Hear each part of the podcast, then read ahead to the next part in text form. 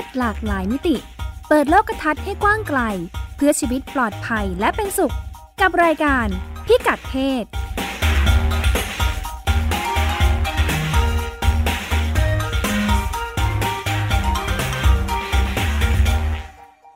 สวัสดีค่ะ ต้อนรับคุณผู้ฟังเข้าสู่รายการพิกัดเพศนะคะ กับดิฉันรัชดาธราภาค และคุณพงศธรสโรธนาวุฒิค่ะ สวัสดีครับ คุณรัชดากับคุณผู้ฟังครับ ประเด็นของเราวันนี้เราจะมาคุยกันเรื่อง ผู้หญิงทำงานเนาะแต่เวลาจังหวะที่หลายคนพอมีลูกขึ้นมาเนี่ย ก็จะต้องวางงานไว้ก่อนแล้วก็ไปเลี้ยงลูกเนาะอ่าก็เป็นจังหวะ หลังจากนั้นพอลูกเริ่มโตอ้าวจะกลับเข้ามาทำงานอีกมีปัญหายังไงบ้างนะคะ เราจะไปติดตามกันส่วนของประเทศไทยเราจะไปติดตามกันด้วยเรื่อง ผู้ชายข้ามเพศครับ เราก็มาเริ่มกันที่คุณแม่บ้านจะกลับไปทำงานอีกครั้งอืม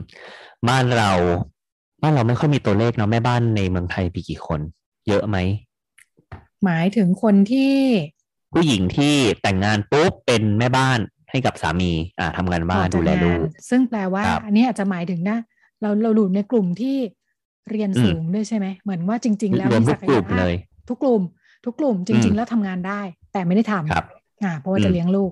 บ้านเราตัวเลขนี้อาจจะไม่เยอะมากก็ได้นะ ถึงแม้จะไม่มีตัวเลขชัดเจนแต่ว่า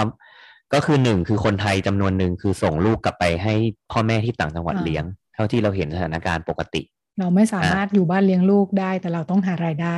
ใช่สองคือค่าแรงเราต้องช่วยกันหาสามีภรรยาครับ ที่ญี่ปุ่นครับเป็นสมัยก่อนความเชื่อแต่ดั้งแต่เดิม คือผู้หญิงเนี่ย พอแต่งงานปุ๊บก็ต้องออกจากที่ทำงานมาเลี้ยงลูก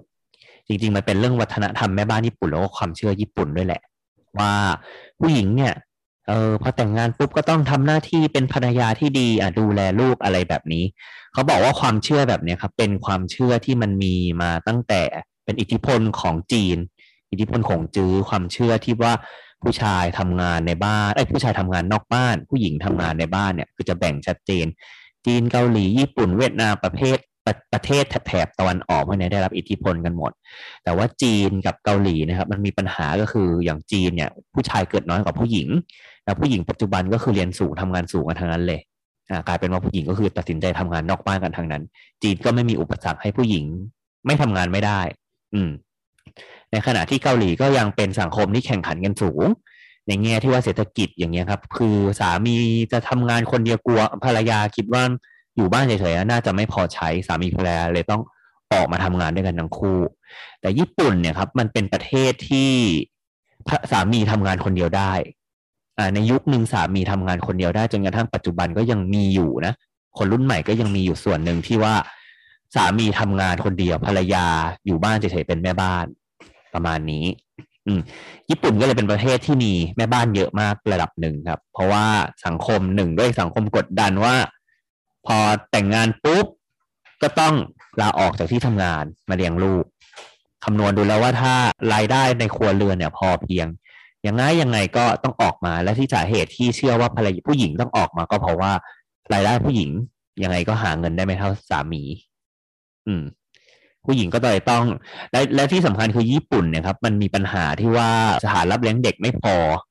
ไม่พอด้วยถึงแม้จะเป็นของรัฐจัดหาให้ก็คือเขาต้องต่อคิวกัน แย่งอะคนนี้ได้แถว คือมันต้องได้แถวบ้านนะครับ เพื่อพาลูกจูงลูกไปฝาก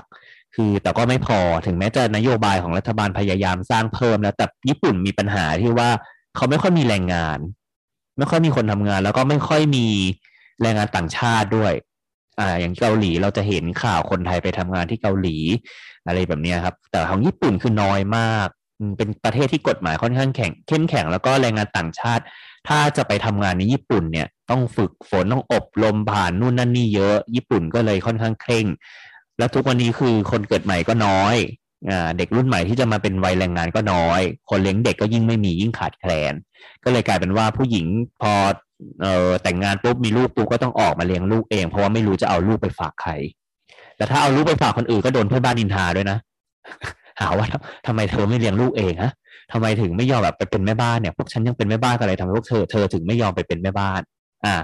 ด้วยความที่เป็นสังคมญี่ปุ่น คือพอแยกพอแต่งงานปุ๊บก็เหมือนแยกบ้านมาอยู่กันเองนะครับ ก็จะไม่เอาลูกไปฝากพ่อแม่สามีหรือพ่อแม่ภรรยาก็คือจะไม่ทำกันเลย อืม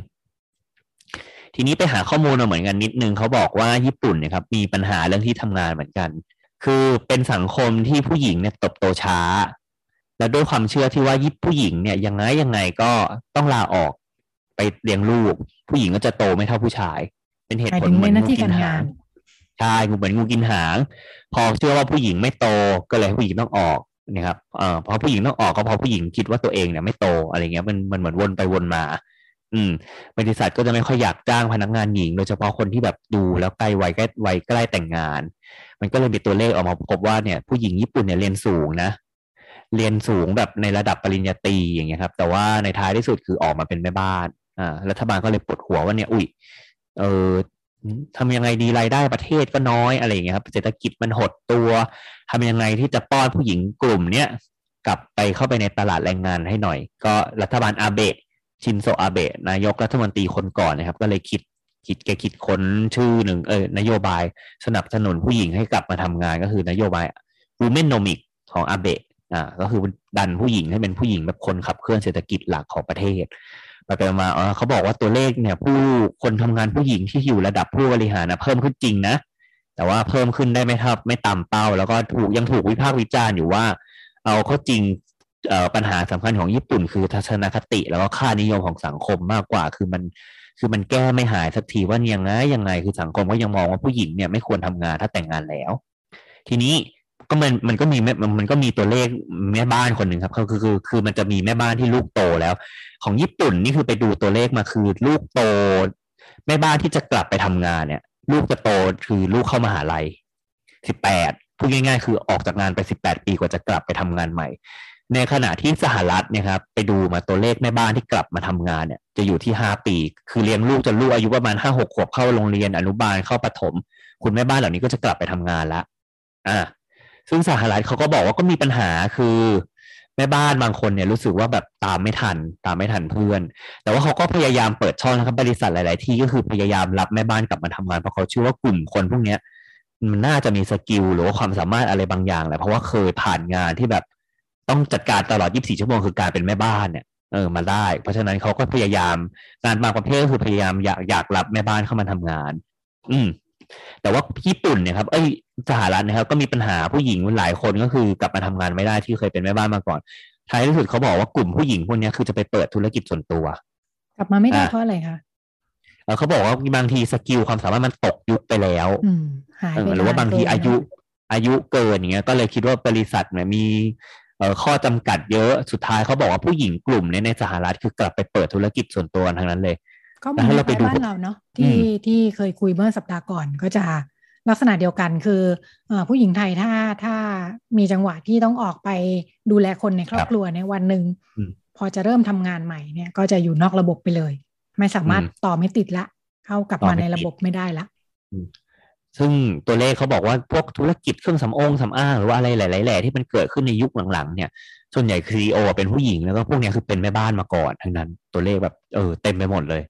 แต่ญี่ปุ่นเนี่ยครับมันต่อไม่มันต่อไม่ติดมันหายไปสิบกว่าปี หายไปสิบแปดปี ลูกโตปุ๊บอ่าทำยังไงดี กลับไปทำงานได้ไหมเขาก็เลยมีหน่วยงานญี่ปุ่นเออญี่ปุ่นด้วยความเป็นที่มันเป็นญี่ปุ่นญี่ปุ่นนะเนาะอยากกลับไปทำงานก็มีหน่วยงานมาช่วยเหลือ เป็นหน่วยงานเทรนนิ่งเทรนนิ่งให้ผู้หญิงตามกลับไปทำงานได้ทันอ่าแต่ว่าส่วนใหญ่เนี่ยครับหน่วยงานที่เทรนนิ่งหรือว่าบริษัทที่รับผู้หญิงที่เคยเป็นคุณแม่บ้านมาก่อนเนี่ยส่วนใหญ่จะเป็นพวกเครือบริษัทต่างประเทศ อะอย่างเช่นเขาบอกว่าส่วนใหญ่คือบริษัทที่เคยเป็นโรงแรมพวกโรงแรม โรงแรมต่างชาติแต่โรงแรมอย่างเช่นฮิวตันหรืออะไรพวกนี้ที่มันซึ่งมันมีสาขาในญี่ปุ่นเขาบอกว่าบริษัทพวกนี้จะชอบมากที่มีคุณแม่บ้านมาสมัครงานเพราะเขารู้ว่าทักษะการบริการเนี่ย เป็นทักษะที่คุณแม่บ้านอะเชี่ยวชาญวันนี้เทรนมาแล้วถูกเทรนมาหลายเทรนมาแล้วความใช่ไหมคะจากครอบครัวความ hospitality ความแบบดูแลคนอื่นอย่างเงี้ย เอ่อพวกพนักงานบริการอะโอ้ชอบมากก็คือส่วนใหญ่เขาบอกว่ากลับไปทำงานกันเต็มเลย ส่วนใหญ่คือทำงานอยู่ในโรงแรม อืมน่าสนใจ แต่ว่าเขาบอกว่าเจอโควิด เนี่ยช่วงนี้ ก็คือทุกอย่างชะงักกลายเป็นว่าผู้หญิงตกงานสวยไปอีก คือผู้หญิงตกงานก่อนเพราะว่าโควิดมา อ่า ก็เลยกำลังคิดอยู่ว่าจะทำยังไงดี ก็ที่มีมีคนคุยกันอยู่นะครับ เป็นภาคการท่องเที่ยวเนาะได้รับผลกระทบเยอะ เป็นภาคการท่องเที่ยว แต่เขาบอกว่าส่วนใหญ่นะครับ มันมีปัญหาอย่างหนึ่งก็คือว่าเออผู้หญิงที่ทำงานเนี่ยผู้หญิงที่เลี้ยงลูกในญี่ปุ่นเนี่ยส่วนใหญ่จะเลือกงานพาร์ทไทม์ทำงานพาร์ทไทม์ก็ก็แก๊กๆเล็กๆน้อยๆเพื่อหารายได้ อันนี้แล้วก็มีข้อมูลน่าสนใจเขาบอกว่าที่ที่ต้องการฮะเออมันมีเหตุผลหนึ่งเป็นเรื่องภาษีด้วยเหมือนกันนะ อันนี้น่าสนใจคือญี่ปุ่นเนี่ยเขาเขาบอกว่าถ้าภรรยาคู่สมรส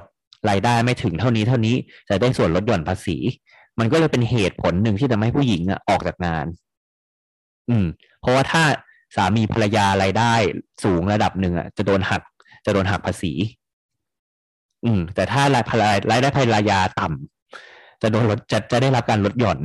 อืมเขาก็เลยบอกว่ามันก็เลยมีเหตุผลให้ภรรยาเนี่ย จะเลือกทำงานพาร์ทไทม์ที่รายได้ไม่ถึงเป้า เออ เพื่อเอาเงินลดหย่อนภาษี อันนี้ก็น่าสนใจเหมือนกันว่าเป็นเออข้อมูลนี้ก็มีส่วนเหมือนกันนะ ให้ผู้หญิงไม่อยากทำงานเต็มเวลา แสดงว่าเอ่ออะไรนะ นโยบายของคุณช่วยคนรายได้น้อย เอ่อนโยบายคุณอาเบะตอนนั้นยังไม่ได้แก้ประเด็นอืมเรื่องภาษี ยังไม่ได้แก้อ่าแล้วเขาบอกว่าตอนแรกจะสนับสนุน day care ให้แบบมีที่เลี้ยงลูกมากขึ้น ก็กลายเป็นว่ามันไม่คือก็มีแหละ แต่มันไม่มีแต่มันไม่มีคนไปเลี้ยงอะ่ะ ไม่มีไม่พี่เลี้ยงนไปทำงาน ไม่มีคนมาสมัครงาน ไม่มีคนมาทำงาน ก็เป็น day care ร้างๆ เพราะว่าเพราะว่าเด็กเกิดน้อยครับ ประเทศญี่ปุ่นเป็นสังคมสูงอายุแบบเต็มตัวไปแล้ว ไม่มีไม่มีพี่เลี้ยงอะ่ะ จะมาจ้างพี่เลี้ยงต่างชาติก็กลัวคนญี่ปุ่นไม่โอเค แบบต้อง training เยอะอะไรอย่างเงี้ยมันก็เลยปวดหัวอยู่ว่าเอาผู้หญิงทุกวันนี้ทำไงดี พอฟังอย่างนี้แล้วก็ก็ก็เกิดคำถามเหมือนกันเนาะว่าเออในในครับสถานการณ์ที่คนมีลูกน้อยลงเนี่ยอืมทำให้ผู้หญิงที่ไม่มีลูกเขาก็ยังสามารถรักษาการทำงานในระบบการจ้างงานไม่ใช่ได้ แสดงว่าก็เออมันเพิ่มขึ้นไหมตรงนี้ เพิ่มขึ้นไม่เพิ่มแน่ใจคือมันมีอืมบทค่ะสัมภาษณ์ มันเขาไปสัมภาษณ์เออสำนักข่าวไปสัมภาษณ์ผู้หญิงญี่ปุ่นยุคใหม่ว่าคิดยังไงกับเรื่องแบบนี้การต้อง ออกจากงานแล้วเป็นแม่ม่าน คือเหมือนผู้หญิงญี่ปุ่นมีแค่สองทางเลือกเท่านั้นครับ คุณรัชดาคือหนึ่งแต่งงานมีลูกออกจากงาน หรือสองไม่แต่งงาน แล้วทำงานต่อไป คือไม่มีตัวเลือกให้มีลูกและทำงานไม่มี ตัวเลือกนี้ไม่มีหายไปค่ะจากสารระบบความคิดคนญี่ปุ่นเลย หรือแต่งงานไม่มีอืมลูกได้ไหมแต่งงานไม่มีลูกได้อ๋อได้ค่ะก็มี แต่คือก็ยังถ้ามีลูกก็เนี่ยะออกเลย ถ้ามีลูกคือเตรียมตัวอ่าสังคมก็จะมองว่าทำไมไม่ออก ไม่มีคนเลี้ยงลูกนะ ไม่มีคนเลี้ยงลูกให้คุณนะเอออะไรอย่างเงี้ยครับ คือตัวเลือกที่ว่าอยากเป็นทั้งแม่บ้านเอ้ยอยากเป็นทั้งคุณแม่ แล้วก็อยากทำงานในบริษัทต่อเนี่ยครับ ไม่อยู่ในความคิดผู้หญิงญี่ปุ่นด้วยนะ ถามถามเขาเขาไปสัมภาษณ์ผู้หญิงญี่ปุ่นผู้หญิงญี่ปุ่นไม่เคยคิดประเด็นนี้เลย อืม เพราะว่าสังคมมันไม่รองรับเลยให้ผู้หญิงเนี่ยเลี้ยงลูกไปด้วยทำงานไปด้วยได้ ในขณะที่อืมความต้องการของรัฐบาลเนี่ยหนึ่งต้องการอืมให้ผู้หญิงทำงานคนเกิดเยอะ อ่าอ่าและสองต้องการเด็กรุ่นใหม่ด้วย เป็นความต้องใช่การที่ขัดแย้งกันเอง ในแง่ของอืมประชาชนอ่าเป็นครับสิ่งที่ฉันจะไม่เลือก อืมผู้หญิงญี่ปุ่นยุคใหม่เขาบอกว่าอยากใช้ชีวิตโสดให้สุดเหวี่ยงก่อนแต่งงานอะเพราะเพราะเขาเชื่อว่าแต่งงานปุ๊บคือออกจากงานอะอืมมันเหมือนเป็นทางตันของชีวิตการงานแล้วถ้าถ้าแต่งงานไอ้ถ้าแต่งงานปุ๊บบางคนที่เลือกที่จะโสดเพราะคิดว่าไม่อยากใช้เงินสามี อันนี้เป็นความความคิดของเขานะครับเขาบอกว่า การใช้เงินสามีเหมือนแบบถูกจะจะถูกสามีดูถูก อืม บางคนคิดว่าแบบไม่อยากวุ่นวายหัวหมุนวุ่นวุ่นวายจัดการเลี้ยงลูกอะไรอย่างเงี้ยทำงานหาเงินดีกว่าอะไรเงี้ยครับ คือเชื่อว่าตัวเลือกการเลี้ยงลูกเนี่ยเออยุ่งยากกว่าตัวเลือกการทำงานก็เลยไม่อยากมีลูก ไม่อยากมีลูกไม่อยากแต่งงาน อะไรอย่างนี้ อ่า อันนี้ที่ญี่ปุ่น ทีนี้เขาบอกว่าคนรุ่นใหม่เนี่ยก็ไม่ก็ไม่เหมือนเดิมด้วยนะ คนรุ่นใหม่แม้ในทั่วโลกเองก็ตาม หรือว่าที่ญี่ปุ่นเองก็ตาม เขาบอกว่าคนรุ่นใหม่ไม่ค่อยถือสากับการเป็นพ่อบ้านแม่บ้านครับคุณรัชดา คนรุ่นใหม่ในไทยเองก็ก็เห็นเหมือนกันนะ คุณพ่อบ้านคุณแม่บ้าน ซึ่งเป็นคนรุ่นใหม่ทั้งนั้นเลยหรือแม้กระทั่งในสหรัฐ ในจีนมีตัวมีข่าวออกมาลงนะครับว่าผู้ชายจีนยุคใหม่ อยากเป็นคุณพ่อบ้าน อืมหมายถึงไม่ทำงานเลย คืออยู่บ้านเลี้ยงลูกให้ได้เป็นแม่บ้านคืออค่ะคือไม่ซีเรียสกับการต้องอยู่บ้านเลี้ยงลูกแล้วให้ภรรยาออกไปทำงานนอกบ้าน คือถ้าเป็นคนรุ่นก่อนก็จะรู้สึกว่าไม่ได้ มันรู้สึกแบบบทบาททางเพศ มันสลับมันสลับมันสลับกัน แต่คนรุ่นใหม่ไม่ไม่แคร์ครับอืมเลี้ยงลูกก็ได้ เขาบอกว่าคนรุ่นใหม่ค่อนข้างให้คุณค่ากับงานงานบ้านเยอะกว่าคนรุ่นเก่า อืมผมเคยเรียนเรียนเศรษฐศาสตร์เรื่องเอ่อเศรษฐศาสตร์เรื่องงานบ้านเขาบอกว่ามันเป็นเศรษฐมันเป็นงานบ้านงานบ้านเนี่ยมันไม่เคยถูกคิดในมูลค่าเศรษฐกิจ คนที่ที่ผ่านมามันก็เลยไม่เคยมีคนตีค่า ออกมาว่างานบ้านเนี่ย มันสร้างมูลค่าเท่าไหร่ ให้กับสังคม อืม แต่คนรุ่นใหม่คือมองบอกว่าเฮ้ยงานบ้านมันก็มีประโยชน์ มันก็แบบเป็นงานที่มันมีคุณค่าในตัวมันเองอะอ่าคนรุ่นใหม่ก็คือไม่ซีเรียสกับการเป็นพ่อบ้านแม่บ้าเอนอดิฉันน่ะนึกอืมถึง นึกถึงกลุ่มใน Facebook เลยอะคุณครับพงศธรคุณผู้ฟังได้เข้าไปหรือยังมันแบบว่าอืมมันท็อปฮิตมากเลยนะเรื่องงานบ้าน งานบ้านที่รัก อ่า อ่า ตอนนี้อ่าล่าสุดนี่สมาชิกกรุ๊ปเขานี่ประมาณแสนหกหนึ่งแสนหกแชร์เรื่องราวเกี่ยวกับงานบ้านเออเป็นเหมือนตั้งคำถามด้วย เจอปัญหาอืมอืมโน้นปัญหานี้หรือว่ามีประสบการณ์ซื้อของอันนี้มาไอ้ของ ในอ่าในตู้เย็นมันเอาไว้ทำอะไรในช่องเล็ก ๆ พวกนี้ อ่า หรืออมว่าอืมอุ้ยไปได้เครื่องล้างจานมามัน work มาก เพื่อนดิฉันอ่าเข้าไปแป๊บเดียวเนี่ยคนหนึ่งได้เครื่องล้างจานอีกคนหนึ่งได้ครับเครื่องที่ปั่นอะไรมาสักอย่างหนึ่งเนี่ยจากประสบการณ์อืมเพื่อนร่วมกลุ่มเนี่ยแต่ว่างั้นก็อืมลองไปดูแล้วก็ลองพยายามสังเกตเนาะว่าคนที่มาโพสต์กระทู้คนที่มาพูดคุยเนี่ย เออมีทุกเพศเลย อืมอืมแล้วก็เป็นคนรุ่นใหม่ คนรุ่นใหม่ทั้งนั้นเลเลยยว่าเป็นคนรุ่นใหม่แล้วก็ทำงานอะไรอย่างเงี้ยนะเออน่าสนใจเป็นอืมห้องที่ที่ถ้าพูดถึงแง่มุมของคนรุ่นใหม่ต่องานบ้านก็ก็เห็นเห็นลางๆอยู่เหมือนกันนะอืมเขาเลยบอกว่าตัวเลขเนี่ย คนรุ่นใหม่โดยเฉพาะผู้ชายเนี่ยมาช่วยงานบ้านภรรยามากขึ้นอ่าเพราะเห็นว่ามันก็มีมันไม่ได้เป็นงานที่จำผู้หญิงต้องทำอยู่คนเดียวอย่างเงี้ยครับ แล้วก็คนรุ่นใหม่เนี่ยที่บอกว่าเป็นพ่อบ้านแม่บ้านกันมากขึ้นเพราะว่าทุกวันเนี้ยเรามี work from home โดยเฉพาะคนรุ่นใหม่ซึ่ง ใช้กล้องเป็นอะ ใช้เว็บเออเล่นอินเทอร์เน็ตเป็นก็ทำงานจากที่ไหนก็ได้ ไม่จำเป็นต้องเข้าออฟฟิศ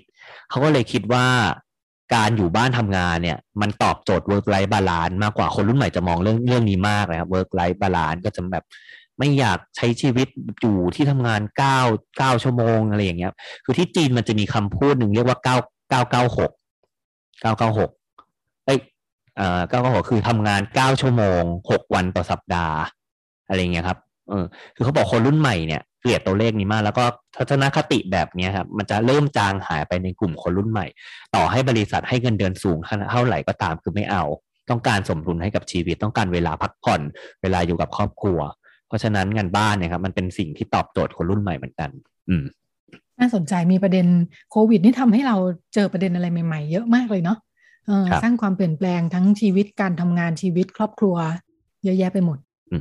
ก็เป็นเรื่องราวที่คุณพงศธรนำมาฝากกันนะคะ ขอบคุณมากค่ะ แล้วก็ครับขอบคุณครับ เดี๋ยวเราจะไปกันต่อในเรื่องของไทยว่าเป็นยังไงกันบ้าง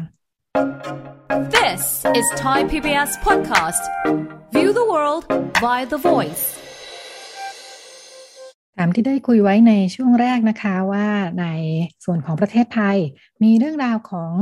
transman หรือผู้ชายข้ามเพศมาฝากกันนะคะ โดยสัปดาห์นี้มีการจัดวงเสวนา ชื่อว่า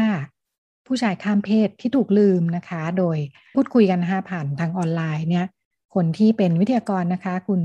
ธัญวัฒน์กมลวงวัฒน์นะคะ หรือครูทัน แล้วก็วิทยากรสองท่านที่มาร่วมพูดคุยคืออคุณมุกนะคะ คุณมุกคณสนันดอกพุธซึ่งเคยมาพูดคุยกับเราในเรื่อง Transman อยู่นะคะในรายการเมื่อนานมากแล้วเหมือนกันนะคะ แล้วก็อีกท่านหนึ่งคุณเจี๊ยบเรืองละวีพิชัยกุลนะคะ คุณมุกได้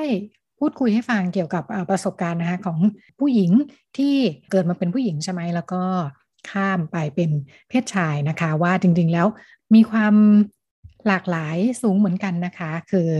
เขาใช้คำว่าจิตใจเป็นผู้ชาย หมายถึงว่า โดยจำนวนมากไม่ได้จำเป็นต้องเปลี่ยนแปลงร่างกาย ไม่ว่าจะโดยการผ่าตัดหรือการใช้ฮอร์โมนนะคะอ่าอย่างไรก็ดี คนไทยรู้จักคำว่าทอมมากกว่านะเพราะมีมาก่อน รวมทั้ง ผู้หญิงข้ามเพศนะคะ คือกระเทยแปลงเพศเนี่ยเรารู้จักมาก่อน แต่ว่าผู้ชายข้ามเพศเนี่ยเพิ่งถูกพูดถึงเมื่อไม่นานมานี้นะคะ ในประเทศไทย คุณมุกก็เลยคุยให้ฟังว่าที่ผ่านมาเนี่ยด้วยความว่าเป็นของใหม่เนาะะมีการรวมกลุ่ม มีการทำองค์กรอะไรต่างๆนะคะ แล้วก็คุณมุกก็มีส่วนตรงนั้นด้วย ลองไปฟังกันดูว่าอ่าผู้หญิงผู้ชายข้ามเพศนะคะ เวลาเขามาเจอกันเนี่ยเขาพูดคุยอะไรยังไงกันบ้างค่ะ ผู้ชายข้ามเพศส่วนใหญ่ไม่ค่อยอยากเปิดตัวครับ คือเราไม่อยากให้ใครรู้จักเราไงเพราะถ้าเกิดเราออกไปอะถ้าเกิดบังเอิญเขาเคยอาจจะเคยเห็นเราออกไปทำกิจกรรมหรืออย่างเงี้ยเขาก็รู้แล้วว่าเราเนี่ยเป็นผู้ชายข้ามเพศเข้าจากใจที่ละเขาอาจจะไม่รู้แล้วแบบมองว่าเราเป็นผู้ชายธรรมดาทั่วไปนะครับฉะนั้นเนี่ยมันเลยกลายเป็นว่าเวลาเราตั้งองค์กรอะไรแบบเนี้ยส่วนใหญ่จะเป็นองค์กรที่จะช่วยในเรื่องของการให้คำปรึกษาด้านสุขภาพมากกว่า เพราะเพราะต้องต้องต้องเรียนให้ทราบว่า เรื่องของวิวัฒนาการเรื่องของการแปลงเพศจากหญิงเป็นชายเนี่ย มันมีข้อมูลน้อยกว่า ชายเป็นหญิง ชายเป็นหญิงอืมทำมานานทำมาก่อนนะครับ แล้วก็อ่าค่ะมีเป็นที่รู้จักนะครับ แล้วก็มี procedure ที่เอ่อเขาเรียกว่าได้ผลลัพธ์ที่สูงในด้านของการผ่าตัดนะครับอืมรวมถึงเรื่องของการใช้ฮอร์โมนหรืออะไรเนี่ย ของผู้ชายข้ามเพศมันใหม่มากเลยนะครับอืมเพราะครั้นี้เนี่ย เวลาผมพูดผมขอพูดแบบ ด้วยความสัตย์จริงเลยว่าผมเชื่อว่าผู้เชี่ยวชาญ ด้านฮอร์โมนของผู้ชายข้ามเพศในประเทศไทยเนี่ย มีน้อยมาก อืมค่ะมีน้อยมาก และครับส่วนใหญ่เนี่ยไม่ค่อยจะมีคนที่เป็นผู้ชายข้ามเพศเองแล้วเป็นแพทย์ด้านนี้ด้วยอืมเพราะคราวเนี้ยคุณรู้ในด้านทฤษฎี คุณรู้ในด้านนี้ แต่คุณไม่เคยมา experience มันเนี่ยบางทีมันจะมีอ่า health concern อะไรบางอย่างที่ ไม่ต้อมีงใครระวังในระยะยาวใช่ครับต้องหรือว่าเราไม่รู้ว่ามันผิดปกติหรือเปล่าอย่างที่เจอกันบ่อยๆ ผู้ชายข้ามเพศเนี่ยอ่าเทคฮอร์โมนไปแล้วจะไม่มีประจำเดือน อยู่ดีมีประจำเดือนกลับมาก็มี อยู่ดีก็ปวดท้องเมนส์ทั้งที่ไม่มีเมนส์ก็มีอะไรแบบเนี้ยนะครับผมมันก็เลยกลายเป็นว่าผมพูดว่า เวลาเขามาเจอกันเขาจะเขายังจะคุยเรื่องนี้กันมากกว่า แต่เรื่องของข้อกฎหมายหรืออะไรแบบเนี้ย ผมผมมองว่าคนที่ take ฮอร์โมนมามากกว่า10ปีในเมืองไทยเนี่ยเริ่มเริ่มสนใจ อันนี้ผมขอแชร์นิดนึงนะครับว่าค่ะวันนี้ผมทำหนังสือเนี่ย FTM Guidebook เนี่ย สิ่งนี้ที่ผมต้องทำก็คือผมต้องทำเหมือนเป็น mini researchคือผมต้องรวบรวมอ่าคนมาเป็นโฟกัสกลุ่มแต่ละกลุ่ม ผมมีครับตั้งแต่ก่อนฉีดฮอร์โมนฉีดฮอร์โมนได้หนึ่งถึงสองปี ฉีดฮอร์โมนได้สามถึงห้าปีห้าปีขึ้นไป conversation ในกลุ่มเหล่านี้จะไม่เหมือนกันเลยนะครับ ถึงจะเป็น transman เหมือนกัน ซึ่งคนที่เขาจะเริ่มสนใจเรื่องกฎหมายเนี่ย คือคนที่ห้าปีขึ้นไปละห้าปีขึ้นไปคืออะไรฮอร์โมนมันไม่เปลี่ยนอะไรร่างกายฉันมากไปไม่มากไปกว่านี้ละคือ stable แล้วทุกอย่างอยู่ stable แล้วใช่ เรื่องนี้ใช่ฉัน stable แล้วคราวนี้แหละคิดแล้วอ่าเข้าใจเออว่า เอ๊ะ แล้วฉันจะต้องมีกฎหมายมารองรับใช่ไหมแล้วก็ผมว่าด้วยอายุด้วย อายุค่ะส่วนใหญ่พอฉีดมาเกินห้าปีอย่างเนี้ย ส่วนใหญ่ก็สามสิบกว่าจะสี่สิบละเริ่มคิดละเรื่องการมีครอบครัวจะต้องทำยังไงอืมนะครับค่ะอ่าถ้าฉันอยากจะมีลูกล่ะอืมฉันจะรับฮอร์โมนยังไง เพราะผมวันนี้ผมพูดตรงๆผมมีเพื่อนที่มีลูกที่เป็นผู้ชายข้ามเพศอ่าค่ะมีค่ะลูกมันก็ครับต้องมี procedure ซึ่งผมพูดตรงๆว่ากฎหมายมันไม่รองรับทั้งหมด มันก็ต้องไปซิกแซกเอาอ่าอย่างเงี้ยค่ะมันค่ะมีเหมือนกันทีนี้เมื่อกี้ สิ่งที่คุณบุ๊กพูดแล้วน่าสนใจมากขอเพิ่มเติมตรงนี้เลยคือคุณบุ๊กบอกว่า trans men จริง ๆ แล้ว ถ้าเกิดอยู่ในพื้นที่ที่คนไม่ได้รู้จักเราที่ไม่ได้ต้องติดป้ายเป็นคุณครูอย่างที่คุณบุ๊กได้ยกตัวอย่างอะนะครับครับแต่อย่างเช่นว่าคุณบุ๊กไปเล่นกีฬาไปห้างสรรพสินค้าการเข้าห้องน้ำหรือการที่ไม่ได้อยู่ในพื้นที่ที่คนรู้จักเนี่ยคุณบุ๊กหรือ trans men เนี่ยค่อนข้างใช้ชีวิตได้เอ่อกลมกลืน แล้วก็เอ่ออะไม่ได้มีคนสังเกตว่าเราเป็นผู้ชายข้ามเพศ และทีนี้เวลาที่เราต้องไปเจอคนล่ะคะหรืออย่างเช่นสมมติว่าถ้าเรามีความรัก หรือว่าเราเอ่ออาจจะต้องเจอใครสักคนหนึ่งและการเปิดเผยตัวตนมันก็มันก็สำคัญไหมคะ หรือว่าคุณมุกมองมองเรื่องนี้ยังไง มันมันต้องสำคัญอยู่แล้วนะครับ อันนี้ถ้าเราพูดกันแบบอ่าตรงๆเลยเนาะครับคือ เอาง่ายๆว่า สมมุติเราชอบพอกันอะเราไปเที่ยวเราไปนู่นออกเดทเราชอบพอกันวันหนึ่งเรากะอยากจะมีความสัมพันธ์ที่ลึกซึ้งเนี่ย เขาก็ต้อง expect ว่าแบบเปิดออกมาแล้วจะเจออะไรถ้าเปิดออกมาแล้วไม่เจอมันก็จะเป็นปัญหาแล้วถูกไหมครับ ตรงๆได้เลยค่ะใช่ใช่มันเป็นเรื่องที่แบบ โอ้มันมันก็ต้องพูดอะครับ แต่ว่าถามว่ามันเป็นปัญหาที่หลายๆ คนหนักใจไหมมีนะครับเพราะว่าเราเราเราเชื่อว่าในในการที่เราจะพูดเรื่องเนี้ย มันจังหวะไหนแล้วที่เหมาะ ถูกไหมอืมถ้าเกิดเราเราเจอกันมาแรกผมผมเคยมีปัญหา ผมเคยทะเลาะกับเพื่อนเลยนะที่เราออกไปเที่ยวกลางคืนหรืออะไรแบบนั้นเราไปดื่มไปสังสรรค์อย่างเงี้ย เพื่อนไปแนะนำเลย เฮ้ยนี่มุกเป็นผู้ชายข้ามเพศ คือคืนนั้นเรากะจะออกไป enjoy กลายเป็นว่าเราต้องอ๋อต้องไปเป็น sex educator ผู้ชายข้ามเพศคืออะไร เลยกลายเป็นวิทยากรในค่ำคืนเออวันโอวันอธิบายอ๋อแล้วผู้ชายข้ามเพศยังไง แล้วคำถามก็จะยิงยิงยิงมา จากที่เราคิดว่าเราจะออกไปรีแลกซ์เนาะไปเจอผู้คนใหม่ๆหรืออะไรเงี้ย มันกลายว่าเราเราต้องเจอตรงเนี้ยจนผมบอกว่าเฮ้ยปกติเนี่ยเอ่อเวลาแนะนำเพื่อนคนอื่นเนี่ยเคยเคยแนะนำไหมแบบอ๋อไอ้นี่บาสเป็นผู้ชายยูก็ไม่ทำถูกไหม เออเออเออเออเข้าใจนี่แนนเป็นผู้หญิงยูก็ไม่ทำแล้วทำไมกับคนคนเนี้ย คุณถึงอ่าคิดว่าคุณคุณจะต้องแนะนำเขาแบบนั้นอ่าต้องบอกเลยอะไรแบบนั้นนะครับ ผมว่ามันก็เหมือนกับบริบทของการเดทค่ะเจอกันคืนแรก เราไม่อยากจะเป็นเซ็กซ์ e ูเคเตอร์คุณอยู่แล้วอะเราเจอกันครั้งแรกเราก็อยากจะคุยแชร์ว่าแบบเฮ้ยเธอเป็นคนยังไงฉันเป็นคนยังไงถูกไหมครับ ผมว่าสุดท้ายแล้วเนี่ย เท่าที่ผมเจอมา trans man ส่วนใหญ่บอกครับ บอก มันมันเป็นอะไรที่มันมันปิดไม่ได้อยู่แล้ว เพราะว่า trans man เนี่ย ผมเชื่อว่า trans man ตอนเนี้ยมากกว่า 80%นะครับ ยังไม่ได้ผ่าตัดอวัยวะเพศเออเพราะว่าทำยากกว่าใช่ไหมถูคะกต้องครับ แล้วก็ครับค่าใช้จ่ายใช่สูสูงด้วงยค่ะครับมันแล้วเป็นก็ความเสี่ยงเยอะมากด้วย ก็เป็นประเด็นที่อ่า มีการพูดคุยกันในแวดวงนะคะ อย่างที่คุณมุกเล่าให้ฟังค่ะว่าเนื่องจากเป็นเป็นเรื่องที่ใหม่อยู่เนี่ยทำให้ปัญหาใหญ่เรื่องหนึ่งที่ผู้ชายข้ามเพศต้องเผชิญก็จะเป็นเรื่องของการดูแลสุขภาพร่างกายนะคะ โดยเฉพาะอาพอมีการใช้ฮอร์โมน หรือว่าเปลี่ยนแปลงร่างกายเนี่ยนะคะ ในขณะที่อองค์ความรู้เองก็เป็นเรื่องใหม่ คนที่มีความรู้ในบ้านเราก็ยังมีไม่มากนะคะ รวมทั้ง เรื่องของการใช้ชีวิตประจำวันความสัมพันธ์กับผู้คนรอบข้างนะคะ แล้วก็ในวงก็ได้พูดคุยกันต่อไปหลายเรื่องเลยค่ะ คุยกันค่อนข้างยาวนะคะ ประมาณเกือบชั่วโมงครึ่งได้นะคะ ก็คุยกันไปถึงการใช้ชีวิตประจำวัน รวมทั้งแนวโน้มทางสังคมนะคะว่า แต่ละท่านที่ทำงานในแวดวงเรื่องความหลากหลายทางเพศนะคะ ก็มีข้อสังเกตต่างๆ เรื่องความเข้าใจหรือว่าความไม่เข้าใจ ความก้าวหน้า หลายเรื่องก็มีประเด็นใหม่ๆถูกถูกเปิดถูกหยิบยกขึ้นมาพูดถึงมากขึ้นนะคะ มีความาหลากหลายทางเพศที่เพิ่มขึ้นคำว่า non binary การไม่แบ่งแยก ไม่ใช้มุมมองแค่หญิงหรือชายเนี่ยก็เป็นที่พูดถึงมากขึ้น อย่างไรก็ดีความเข้าใจเหล่านี้เนี่ยก็ดูเหมือนยังอยู่ในแวดวงจำกัดอยู่พอสมควรนะคะ เราลองไปฟังกันค่ะว่าแล้วในแง่มุมของการขับเคลื่อนเรื่องสิทธิของ ลุ่มผู้ที่มีความหลากหลายทางเพศ โดยเฉพาะกลุ่มชายข้ามเพศนะคะ มีแง่มุมยังไงกันบ้างค่ะจำคนนี้ได้ไหมคะคุณแกวินครับอ่าใช่ก็เป็นอ่าชายข้ามเพศนะก็คืออ่าเพศกำเนิดเป็นหญิงและเป็นผู้ชาย แล้วเขาอยู่ในโรงเรียน แล้วโรงเรียนบังคับให้เขาไปเข้าห้องน้ำหญิง แต่เขาอะเขาบอกเขาขอเข้าห้องน้ำชาย นี่คือเขาบอกเขาขอสันติภาพ อยากเข้าห้องน้ำอย่างมีความสุขและมีสันติภาพ อนุญาตให้เข้าห้องน้ำชายไหมปรากฏโรงเรียนไม่อนุญาตนะคะแล้วแถมเป็นทำห้องน้ำพิเศษให้ทะให้คุณอ่าเกวแกวินกริมนี่ด้วย คุณแกวินกินก็เลยฟ้องฟ้องศาลคุณเชื่อไหมว่าฟ้องอยู่เจ็ดปี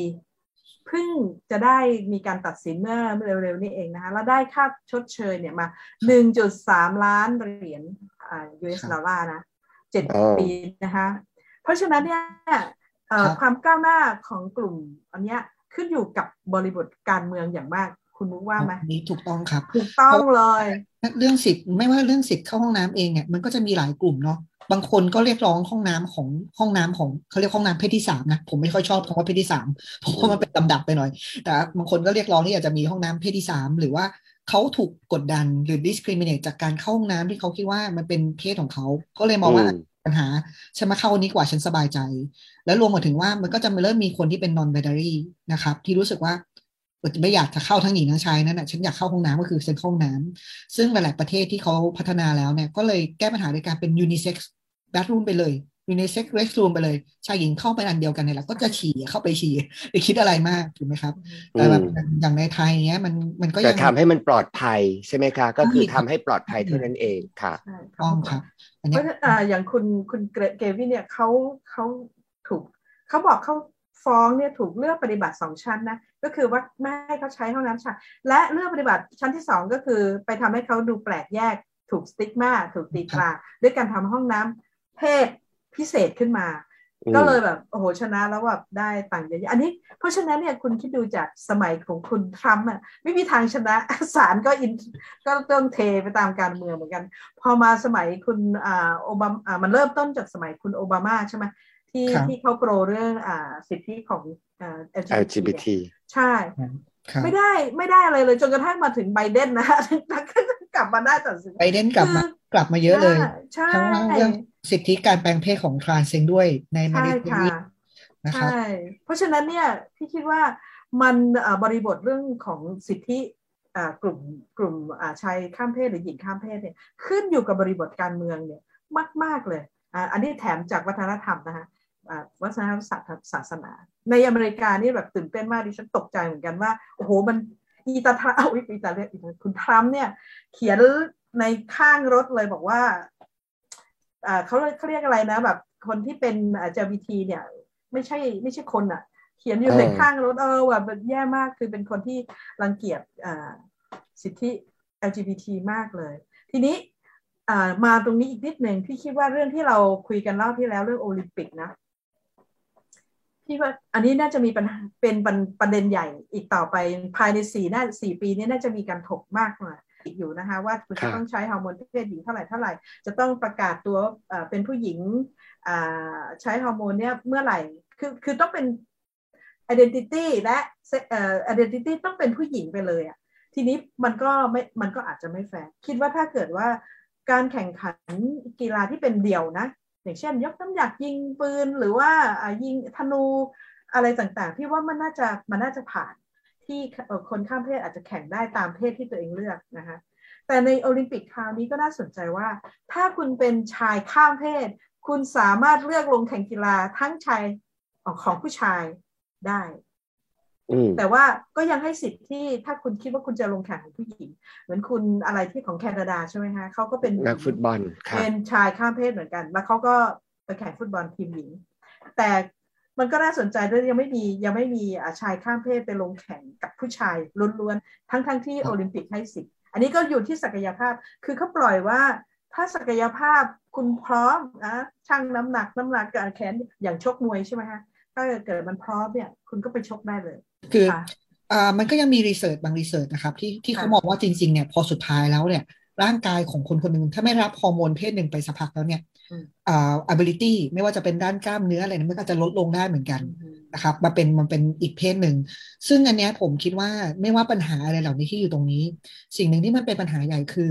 มันมีวิจัยเกี่ยวกับคนข้ามเพศน้อยมากบนโลกนี้อ๋อใช่อืใช่มใช่อืมโดยเฉพาะประเทศไทยนะเราครับคุยกันบอกถ้าเพราะเราไม่ไม่มีมีวิเลยจัยเราไม่รู้ทุกอย่างมันก็จะคลุมเครือเทาๆอยู่ใช่ที่เทาอยู่อย่างนี้ตลอด เพราะมันไม่มีวิจัยที่ออกมาชัดเจน และไม่มีหลักฐานทางวิทยาศาสตร์ ที่จะยืนยันได้ว่า อ๋ออันเนี้ยมันเกิดขึ้นแบบนี้จริง ๆ นะ ฉะนั้นทุกคนก็เขาเรียกว่า เทาๆกันอย่างเงี้ย ก็อืมก็ยังใช่คงกันอย่างนี้ไปเรื่อยเพราะฉะนั้นเนี่ยไม่มีใครรีเสิร์กาชรหาจริงๆเกณฑ์การหาเกณฑ์ให้เกิดความยุติธรรมในการใช่แข่งขันใช่ใช่ไหมคะตผรงมนี้มองเป็นตรวิงทนี้ยาผศามสตมองร์ตรงนี้ เพราะว่าใช่อีกฝ่ายหนึ่งก็บอกว่าไม่นะ มีรีเสิร์ชมาอย่างนี้ แต่รีเสิร์ชนั้นก็ยังไม่ได้ถูก verify ยังไม่ได้มีอ่าการเอ่อรีเสิร์ชเป็นจำนวนที่มากพอที่จะเอามายืนยันได้ว่าเนี่ยแหละ มันถูกต้องแล้วมันใช่แล้วค่ะนะครับ มัมันนก็ก็เลยเป็น ตรงเนี้ยใช่ช่วงนี้ไม่จบมันก็เข้าหลักความเสมอภาคนะครูทันที่เราใช้กันก็คือสาระครับเหมือนปฏิบัติเหมือนสาระต่างปฏิบัติต่างค่ะก็ต้องขอบคุณพี่เจี๊ยบมากนะคะ กับเอ่อเรื่องราวต่างๆ ไม่ว่าจะเป็นในยุคที่เป็นยุคเบบี้บูมแล้วก็ความคิด แบบแข็งตัวมาก ๆของเอ่อ binary นะคะ แล้วก็จนวันนี้เราเดินทางมาถึงใน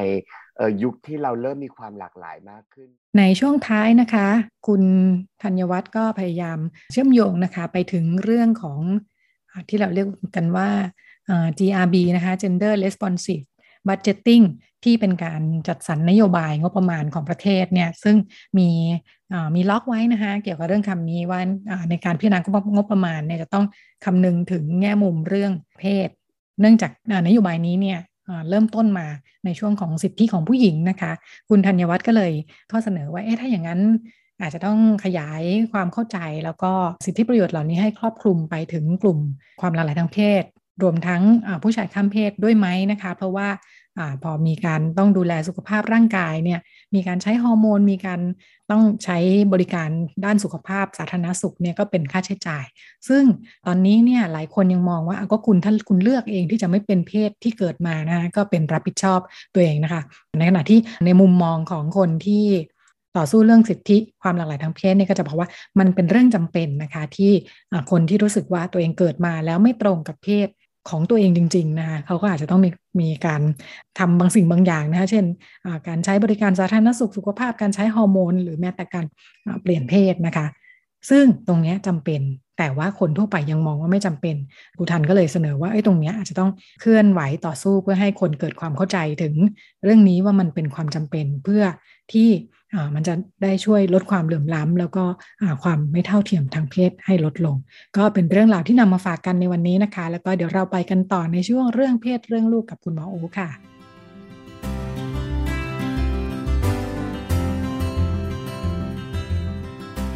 เรื่องเพศ เรื่องลูก เรื่องกังวลของพ่อแม่ มีทางออก คุยกับหมอโอ แพทย์หญิงจิราพรอรุณากูล กุมารแพทย์เวชศาสตร์วัยรุ่น โรงพยาบาลรามาธิบดี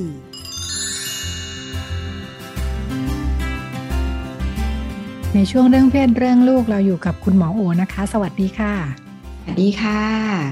ช่วงนี้เรียนออนไลน์กันเยอะอ่ามีคุณแม่ สงสัยทุกบ้านเจอหมด คุณแม่สงสัยว่าตอนนี้ลูกชายนะคะอายุสิบเอ็ดย่างสิบสองแล้วก็เข้าสู่ช่วงวัยรุ่นแล้วเนี่ย บอกว่าให้แยกห้องนอน แยกไปได้สองวันก็กลับมานะคะ บอกว่าเอ๊ะ ช่วงนี้เพราะเรียนออนไลน์ด้วยหรือเปล่าเนี่ยรู้สึกติดแม่จังเลยนะคะ บอกว่าเอาใจแม่กว่าปกติ แม่นั่งตรงไหนก็ตามตามมานั่งด้วยนะคะ คุยมือถือกับเพื่อนเสียงดังคุณแม่บอกว่าโอ๊ยจะทำงานบางทีต้องลำคาญชักจะไล่ไล่ไปนะคะ ไม่ค่อยจะไปด้วย แม่บอกว่า เอ๊ะทำไมลูกมันดูแบบ ถดถอยไหมเนี่ย ดูดูแลตัวเองน้อยลง จากเคยทำอะไรเองตอนนี้ก็เหมือนต้องให้บอกให้เตือนนะคะ แต่ก็ไม่ได้ไม่ได้ต่อต้านอะไรนะบอกให้ทำอะไรก็ทำอืม มีผลไหมเนี่ย อยู่บ้านหนักมากช่วงโควิด ค่ะ ก็เป็นไปได้เหมือนกันค่ะ คือเอาจริงก็คือเป็นภาวะที่เราไม่ค่อยได้เจอเยอะเนาะเวลาเราจะเจอว่าพอเด็กเป็นวัยรุ่นเนี่ย ก็จะเริ่มแยกตัวจากพ่อแม่ พ่อแม่ อาจจะต้องเป็นคนที่คอยแบบเข้ามาหาเด็กก็จะพยายามมีโลกส่วนตัวแต่ว่าเราจะเจอเหมือนกันว่าเด็กที่ว่าจะอยู่ในภาวะที่เขาอาจจะมีพัฒนาการทางจิตใจที่ไม่สมดุลนะคะ บางทีเขาก็อาจจะรู้สึกแบบเหมือนที่เราเรียกเป็นพัฒนาการถดถอยเนี่ยคล้าย ๆ ว่า มันก็จะเหมือนอยากได้รับความสนใจที่มากขึ้น เราอยากได้รับการดูแลที่มากขึ้น ก็จะเห็นอาการแบบคล้าย ๆ อย่างที่เล่าได้นะคะ ก็คือ บางทีก็เหมือนพอแม่อยู่ตรงไหนก็มาอยู่ คือมันมันมันเหมือนกับบางทีมันขาดความมั่นคงทางจิตใจ หรือมันรู้สึกว่าแบบมันอาจจะมีความเครียดอะไรบางอย่างมันเลยทำให้ต้องการที่จะเติมพลังชีวิตตัวเอง ซึ่งหลายครั้งก็มาอ้อนแม่บ้าง มาทำให้แม่ทำอะไรบ้าง หรือบางทีก็จะออกมาเป็นลักษณะพฤติกรรมที่ดูแบบเออแต่ก่อนก็ทำอะไรได้ดีเดี๋ยวนี้แบบไม่เอาแม่ทำให้หน่อยหรืออยากนอนกับแม่คือบางทีมันมันเป็นได้เหมือนกันมัน ก็เข้าใจว่าพฤติกรรมเหล่านี้เนี่ยเป็นการสื่อสารรูปแบบหนึ่งนะคะ ว่าลูกเราเนี่ยเขาอาจจะกำลังต้องการความช่วยเหลือ บางอย่างอยู่เหมือนกัน เขาอาจจะเออต้องการกำลังใจต้องการพลังใจเนาะก็อาจจะชวนเขาคุยว่าตอนนี้เป็นยังไงบ้าง เรียนออนไลน์เป็นยังไง คือบางทีเนี่ยเด็กบางคนก็เจอความเครียด เด็กบางคนก็เจอความรู้สึกเออเหมือนถูกปฏิเสธจากเพื่อนก็ได้นะคะ บางคนแบบบางคนเนี่ยหมอหมอเจอคนไข้แบบเจอว่าเพื่อนเนี่ยเป็นตั้งกลุ่มเม้าท์กัน Zoom meeting หากันหรือตั้งกลุ่มแชทคล้าย ๆ ว่าคุยกันอย่างเงี้ย แต่ไม่มีเขาอย่างเงี้ยโหแบบมันก็ทรมาจิตใจของเด็กเหมือนกันนั้นก็ลองดูว่าเออมันมีอะไรเหล่านี้ไหมเนาะที่ทำให้เขาอาจจะรู้สึกไม่ค่อยเซ็กเคียวจนต้องแบบอ่ามาอะไรกับเราบ่อยๆมันก็ลองชวนคุยดูนะคะ แล้วก็รับฟังนะว่าเออมันมีอะไรบ้างเขารู้สึกยังไง คือเด็กเรียนออนไลน์นี่มันก็เครียดเยอะ ยเฉพาะกับเด็กวัยรุ่นซึ่งเป็นวัยที่เขาอะควรจะได้เจอเจอเพื่อนฝูง ควรจะได้มีเขาเรียกว่ามีปฏิสัมพันธ์กับคนอื่น แต่กลายเป็นว่ามันเหมือนอยู่ตัวคนเดียวนะ ถ้าเกิดบางคนไม่ได้คอนเน็กกันทางโลกออนไลน์เนี่ย ก็จะรู้สึกเหมือนเอ๊ะ ตกลงฉันมีคุณค่าไหม ฉันมีคนรักหรือเปล่า ฉันถูกเพื่อนยอมรับไหมมันบางทีมันทำให้เกิดความรู้สึกไม่มั่นคงทางจิตใจได้เหมือนกันจริงๆแล้วเราก็เห็นเห็นเด็กรุ่นใหม่เขาก็ คุยกันทางออนไลน์อยู่ในโลกของตัวเอง คือแยกแยกบ้านเนี่ยแต่ก็คุยกันตลอดเวลาเนาะแต่ว่าการเจอกันตัวเป็นๆยังสำคัญใช่ไหมยังสำคัญค่ะ เพราะว่าเวลาออนไลน์เนี่ยอังจริงคือบางทีเราคิดว่าเด็กก็เจอกันออนไลน์อยู่แล้วเนี่ยจริงๆมันมีเยอะมากพี่นุ่นที่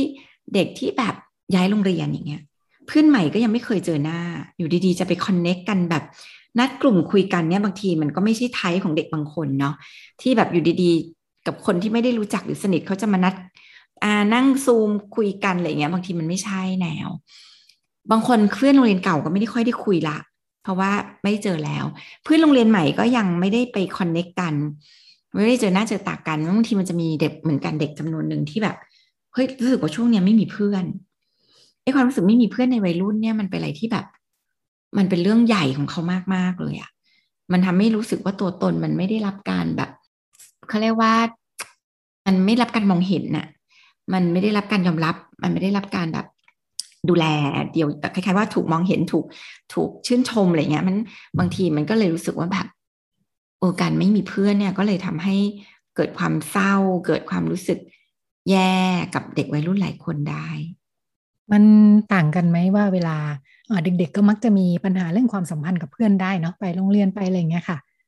พอเป็นความสัมพันธ์ออนไลน์ ซึ่งแบบตอนนี้หนักมากไม่ค่อยเจอกันเนี่ยอืมมันมีอะไรที่อ่าผู้ปกครองจะช่วยได้บ้างว่าเอ้ยเด็กน่าจะต้องเท่าทันนิดนึงว่าถ้าอยู่บนออนไลน์เนี่ยมันมีอะไรบางอย่างที่อาจจะไม่เหมือนเจอกันเนอะอย่างที่ที่คุณหมอบอกว่าเอ่อเพื่อนแยกกรุ๊ปกันไปไม่ให้เราไปด้วย หรืออะไรที่เกิดบ่อยเช่น อ่านข้อความทำไมไม่ตอบฉันเป็นเรื่องได้เนาะอย่าว่าแต่เด็กใช่ไหม ใช่ใช่หรือบางทีเด็กนี่บางทีละเอียดกระทั่งไปนั่งดูว่าเพื่อนกดไลค์คนนั้น แต่ไม่กดไลค์เราอะไรเงี้ย คือเขาจะแบบมีความแบบเขาเรียกว่า มีความมีความวัดตัวเองจากจากレスปอนส์ของคนอื่นเนาะมันบางทีมันจะไปนั่งส่องกระทั่งว่า อุ้ยทำไมเพื่อนคนอื่นลงแล้วเพื่อนคนนี้ไปคอมเมนต์ทำไมทีเราเพื่อนไม่เห็นเคยคอมเมนต์เลยอะไรเงี้ย แล้วมันก็จะกลายเป็นจุดที่แบบรู้สึกเซนซิทีฟกับมันรู้สึกแย่มัน ก็อจริงก็พ่อแม่ก็ก็ควรจะช่วยเขาอะนะคะ อันที่หนึ่งก็คือ มันก็เป็นตั้งแต่เรื่องความปลอดภัยเลย คือบางทีเนี่ยพอมันไม่มีเพื่อนในโลกจริงมันมาเจอเพื่อนในออนไลน์ เพื่อนออนไลน์หลายครั้งเนี่ยคือเพื่อนที่ไม่เห็นหน้าเห็นตา คือ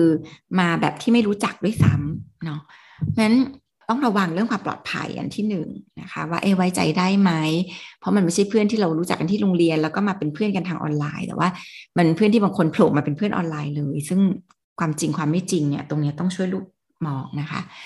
เรื่องของการไม่ให้ข้อมูลส่วนตัวนนี้ก็เป็นเรื่องสำคัญบ้านอยู่ไหนเบอร์โทรศัพท์อะไรพวกนี้อันนี้เป็นเรื่องที่แบบต้องต้องคุยกับลูกไว้ อันที่สามก็คือต้องรู้เท่าทันว่าสื่อออนไลน์เนี่ยหลายครั้งมัน เขาเรียกว่ามันเป็นทั้งดาบสองคมเนาะมันก็มีข้อดีนะเดียวกันมันก็มีข้อเสีย จะเห็นเลยว่าข้อดีเนี่ยมันก็มีจริง ๆ ระหว่างนี้ถ้าเจอกันไม่ได้เนี่ย การมีปฏิสัมพันธ์ผ่านโซเชียลหรือโลกออนไลน์เนี่ย ก็น่าจะดี แต่ถ้าอีกแบบหนึ่งคือ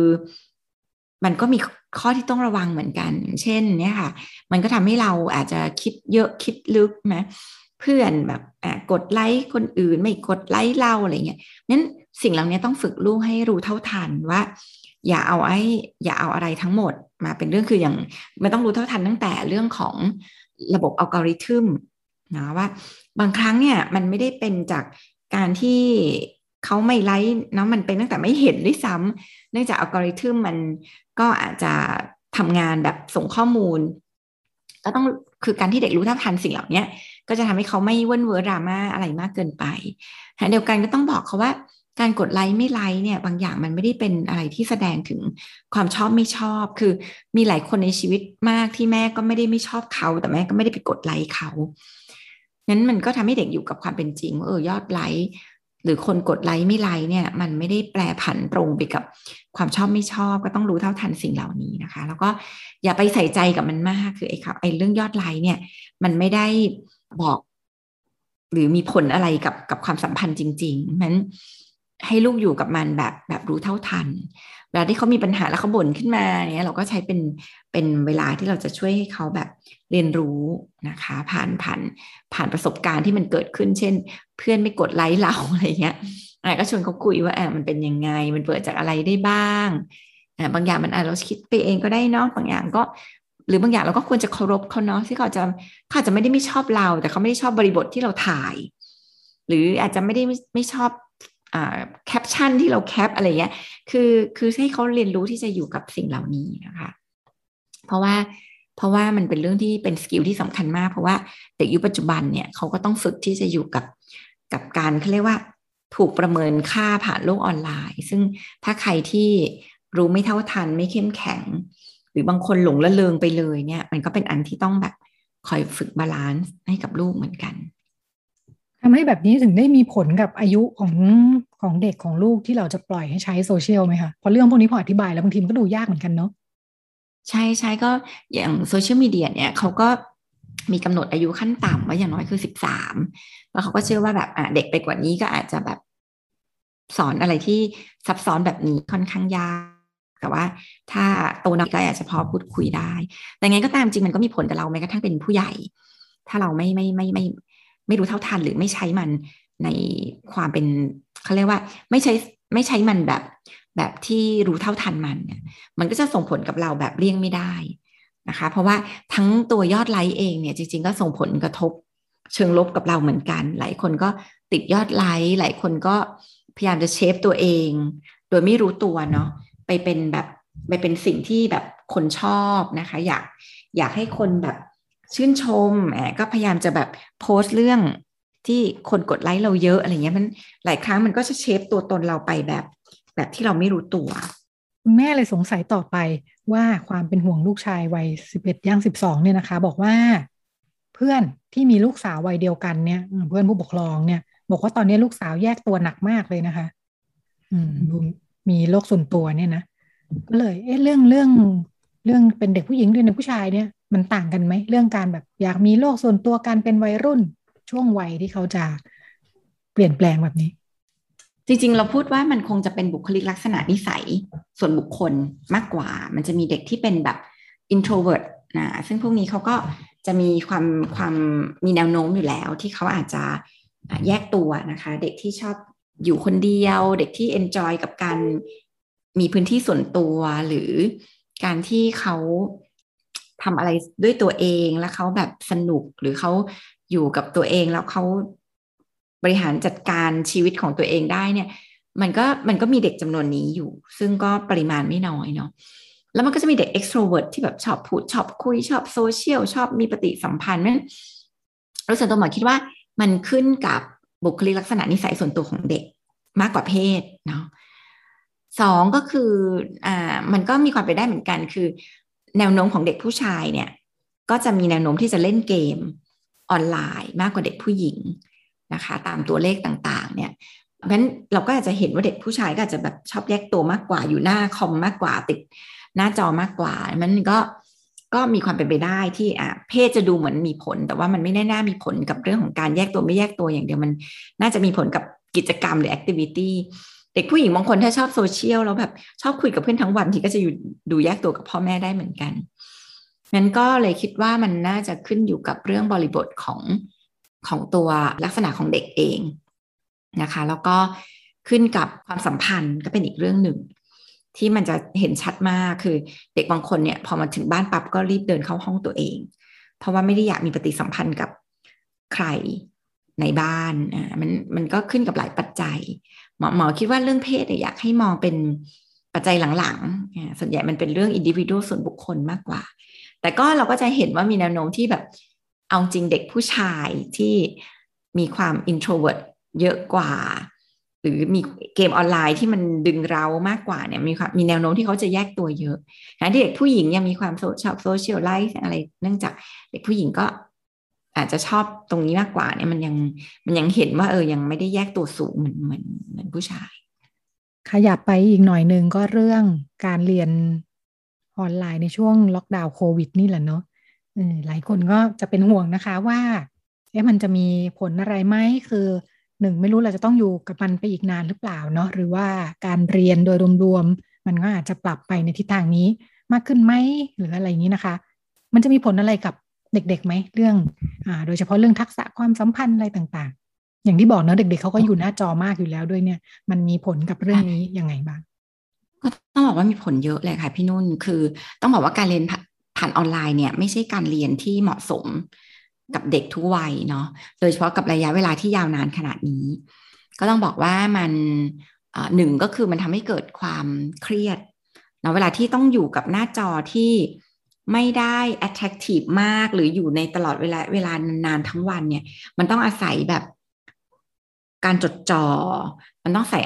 พลังในการที่จะควบคุมตัวเอง ในการที่ต้องอยู่กับหน้าจอที่น่าเบื่อหน่ายเนี่ย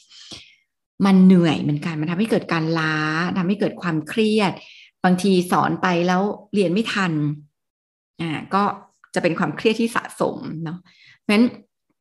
การเรียนออนไลน์พวกนี้ก็ไม่ได้ส่งผลดีกับสุขภาพจิตของเด็ก นะคะ อันที่สองก็คือการเรียนออนไลน์เนี่ยมันทำให้ขาดปฏิสัมพันธ์แบบ two way โดยเฉพาะบางโรงเรียนที่จัดบริหารจัดการการเรียนออนไลน์แบบที่ไม่ไม่ทำให้เกิด interactive learning เนาะก็คือนั่งฟังไปเรื่อยๆอะไรเงี้ยแล้วก็สั่งกันบ้านอย่างเงี้ยอย่างเงี้ยมันก็จะทำให้หนึ่งก็คือขาดการแบบฝึกสมองอะ่ะมันก็จะเป็น passive learning นั่งฟังไป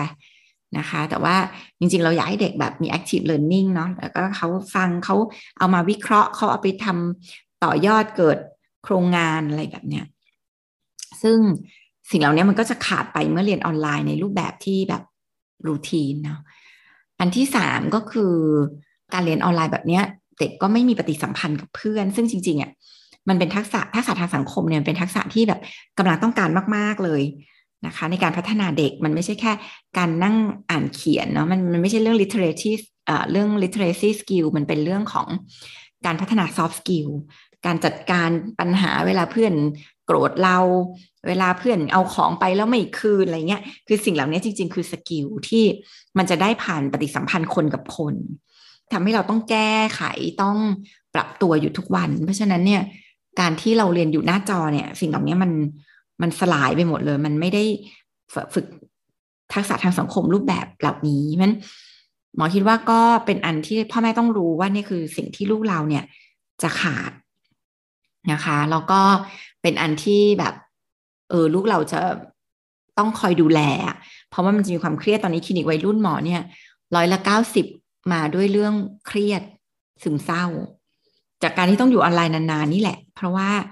มันล้ามันเหนื่อย นี่ยังไม่รวมลบกับพ่อแม่นะคืออยู่บ้านตลอดเวลาแถม พ่อแม่ก็คอยควบคุมกำกับทำไมไม่นั่งเรียนให้มันดีๆ อะไรอย่างเงี้ย เราต้องอยู่รู้สึกอยู่กับความล้มเหลวเสียงบนคอน FLICT อ่าความวุ่นวายในบ้าน อยากเรียนน้องเสียงดัง อะไรแบบเนี้ยเอออยากเรียนอาม่าที่เป็นอัลไซเมอร์ ก็โวยวายในบ้านอุ้ยมันแบบ มันเป็นอะไรที่เคออสมาก ๆ เลยนะคะ ในในวิถีชีวิตของเด็ก เพราะฉะนั้นเนี่ยก็เป็นเรื่องที่ที่ต้องบอกว่ามัน